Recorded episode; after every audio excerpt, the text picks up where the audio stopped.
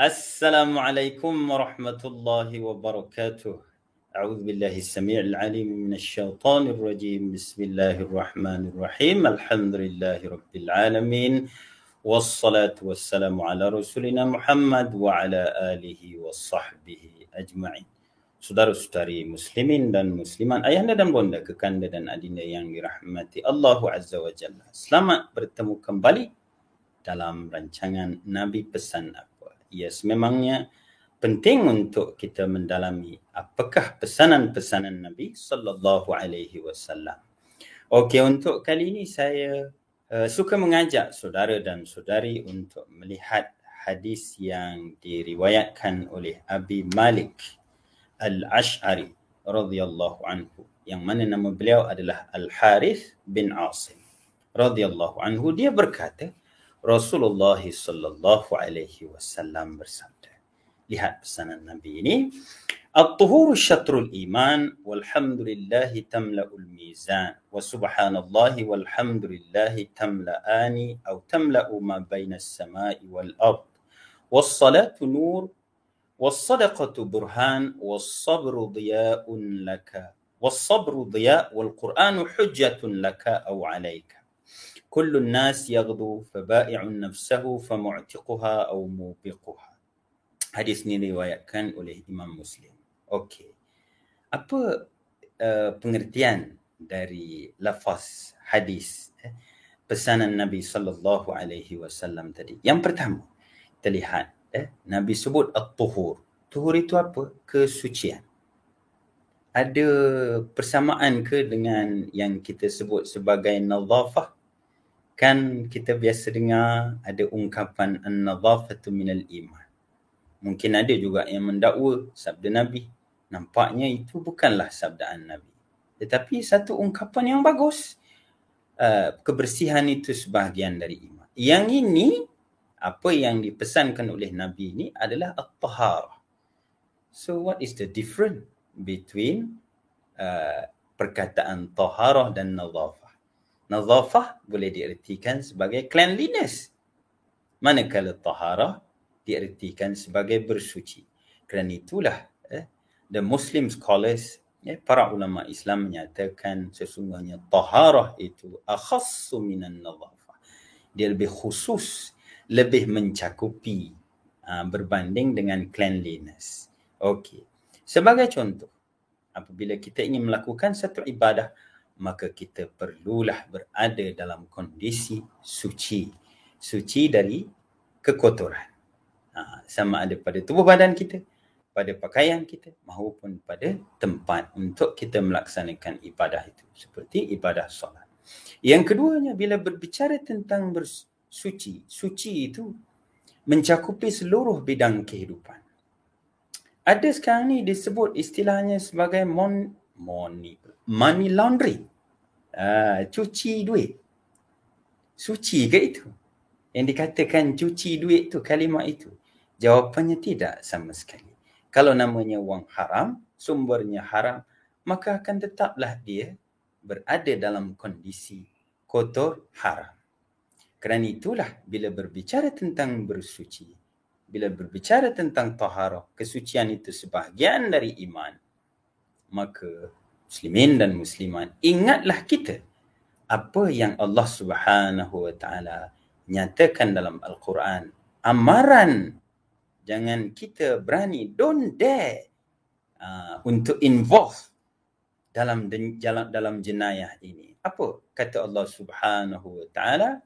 Ya ayuh يا أيها الذين آمنوا إنما الخمر والميسر والأنصاب والأزلام رجس من عمل الشيطان فاجتنبوه لعلكم تفلحون Wahai orang-orang yang beriman, sesungguhnya arak, judi, bertenung nasi, menilik, semuanya itu rijis adalah najis, suatu yang keji, kotor dan dia merupakan amal syaitan. Jauhilah dia. Ya, semoga kalian berjaya. Jadi, Ajaran yang dapat kita lihat yang pertama pada hadis ini, all purity is from iman. Seseorang yang mengaku beriman mestilah dia concern mengutamakan kesucian, mengutamakan kebersihan dan kesucian zahir dan batin. Okey, yang kedua, bila Nabi sallallahu alaihi wasallam mengingatkan pada kita untuk memuji Allah walhamdulillah ha, betapa kita disuruh untuk sentiasa syukur kepada Allah syukur atas segala nikmat yang Allah berikan sebab itu kita perlu merasakan the greatness of saying alhamdulillah betapa besarnya mengucapkan alhamdulillah yang ketiga, apa yang dapat kita fahami dari pesanan Nabi ini? Ya, adalah bila Nabi sebut ucapan subhanallah, alhamdulillah itu memenuhi timbangan amalan. Membuktikan di sini benarnya adanya soal timbangan amalan uh, ibadah yang kita kerjakan. Di mana eh, gambaran betapa besarnya ucapan subhanallah, Maha suci Allah, mensucikan Allah, mensyukuri nikmat Allah itu memenuhi antara langit dan bumi. Kemudian yang seterusnya adalah yang keempat. Apa dia? Ya, solat itu merupakan cahaya sama ada di dunia maupun di akhirat. Okey, jadi mudah-mudahan kita menjadi hamba Allah yang muqimis salat, yang sentiasa mendirikan solat. Bagaimana Nabi Ibrahim, Rabbi ja'alni muqimas salati wa min dhurriyati. Ya Allah, jadikanlah aku orang yang mendirikan solat. Begitu juga ya Allah jadikan zuriat keturunanku sama mereka menjadi orang yang mendirikan solat. Kerana apa? Nabi sebut di sini was-salatu nur. Solat itu adalah ya, cahaya untuk kita dunia dan akhirat.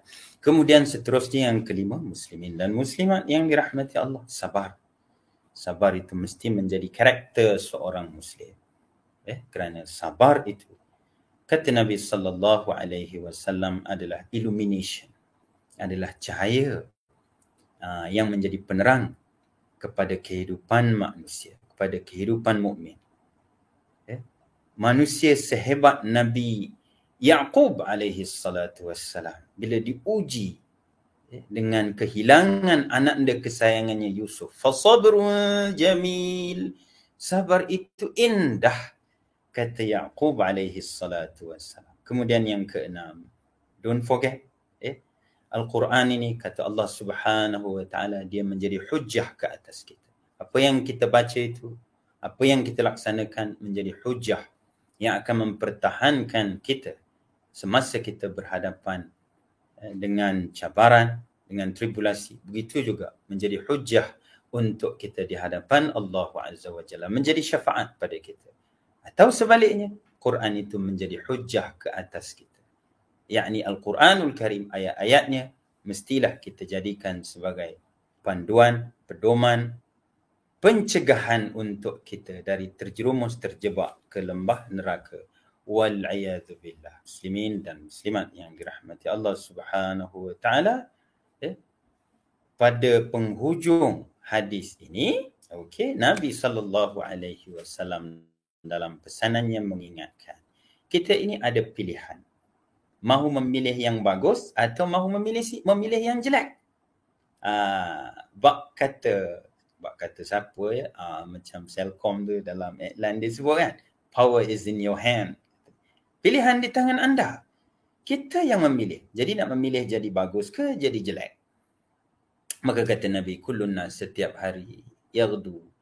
Dia sebenarnya berbisnis dengan Allah.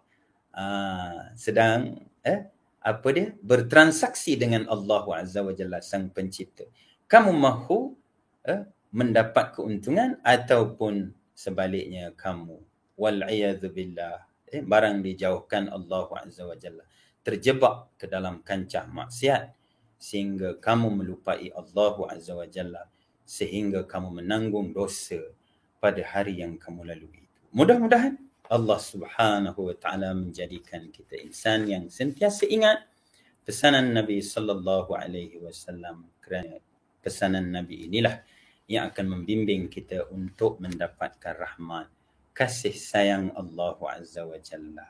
Dari itu, saya mohon permisi mudah-mudahan bermanfaat untuk diri saya dan eh, dan anda sekalian eh, kongsi-kongsikan eh, kerana Nabi kata sampaikan dariku balighu anni walau ayah sampaikan dariku walau satu ayat. Okey, jumpa lagi. Wabillahi taufiq wal hidayah. والسلام عليكم ورحمة الله وبركاته